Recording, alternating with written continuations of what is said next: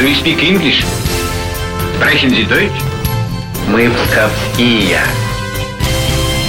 Знай наших. Решительно всех приветствую. У микрофона Алина Махиня. Через две недели исполняется 124 года со дня рождения советского математика с феноменальной памятью, который всю свою жизнь посвятил науке. Он создал один из методов аналитической теории чисел, и он же был избран членом практически всех научных академий мира. Я говорю про Ивана Матвеевича Виноградова. Будущий великий математик родился в селе Милолюб Великолукского уезда в семье священника. Окончив реальное училище, юноша поступил в Петербургский университет на физико-математический факультет. В 29 лет он был уже профессором. Молодой профессор Виноградов трудился в различных вузах Советского Союза и затем возглавил ведущий математический вуз страны – Институт имени Стеклова. Кстати, на посту директора здесь он проработал более 45 лет, до конца своей жизни. Первые научные работы Ивана Матвеевича сразу поставили его в один ряд с выдающимися математиками России и мира. Что же вдохновляло этого человека? Наверное, сама математика, потому что все свое личное время Виноградов посвящал числам рассказывает руководитель мемориального дома-музея академика Виноградова в Великих Луках Татьяна Бобкина. Женатым Иван Матвеевич не был. Сам говорил о том, что что 9 месяцев в году я доказываю теоремы. Детей ему заменили многочисленные ученики. Своим внешним видом, манерой разговора он не был похож на созданный такой некий литературный образ ученого, который обязательно не от всего мира.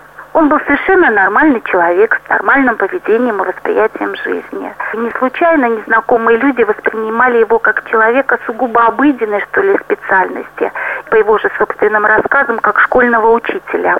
Он мог хвалиться не только своими научными достижениями, но и своей физической подготовкой. Его называли русским богатырем, потому что от природы он был невысокого роста, крепкий, коренастый. И про физическую силу Виноградова в научных кругах складывали целые легенды. И сам он себя называл самым сильным академиком.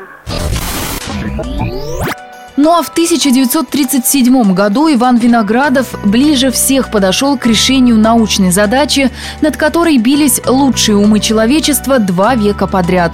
Речь идет о проблеме Гольдбаха. Каждое нечетное число больше семи является суммой трех простых чисел. Чтобы доказать это, Виноградов использовал разработанный им лично метод тригонометрических сумм. За него великолукского ученого наградили Сталинской премией. Иван Виноградов стал автором целого ряда пособий по математике, ставшими впоследствии классическими.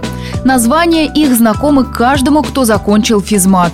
Это и учебник «Основы теории чисел» и фундаментальная работа по тригонометрическим суммам, которую знакомые математики называли «жемчужиной в истории науки».